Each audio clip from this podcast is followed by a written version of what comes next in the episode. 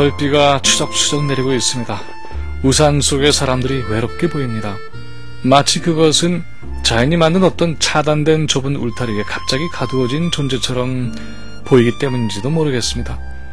비와 우산 그 미세한 빈틈을 비집고 빙 둘러쳐진 듯한 투명한 경계선, 그 밖으로 나가면 안 되는 줄로 아는 표정으로 사람들이 열을 지어 걷습니다. 아무리 수가 많아도 왠지 고독한 행렬입니다. 그러나 우산 속으로 몸을 감추고 걸어가는 이들은 때로 한동안 잊고 있던 자신과 함께 짧은 여행을 하는 자가 되기도 합니다. 모두에게 공개된 툭 트인 광장에 예기치도 않게 이동식 밀실이 마련된 셈입니다. 누구도 엿들을 수 없고, 누구도 함부로 들여다볼 수 없고, 또한 누구도 허락 없이 밀치고 들어설 수 없는 자신만의 사적 공간을 즐기는 기쁨이 발생하는 것입니다. 한편 평소에는 작은 일에도 소란을 피우며 번잡했던 도시가 아무런 불평도 하지 않고 비를 맞고 서 있습니다. 본래부터 도시였던 곳은 없듯이 비를 맞으면 거리는 도시 이전의 향수를 기억해내는 모양입니다. 도시의 발뿌리까지 적시는 빗줄기에서 대지의 흙냄새가 피어오르고 아스팔트 밑으로 스며드는 습기가 지구의 체온을 식혀주고 있습니다. 초식 동물들이 길을 냈던 곳에 뚫린 널따란 도로와 호박과 옥수수가 자라던 자리에 쌓아올린 높은 집들이 가을빛 속에서 흑백 필름으로 남겨진 예전의 풍경을 환상처럼 떠올리게 합니다. 비가 내리면 진창이 됐었죠.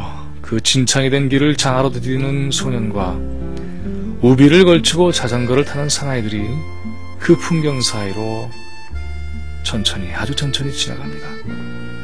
바람으로 찢겨나간 비닐 우산을 그대로 움켜잡고 다시 그 바람을 마주하며 힘겹게 걷는 가난한 차림의 중년 여인들도 그 환상의 풍경 속에서 목격이 됩니다.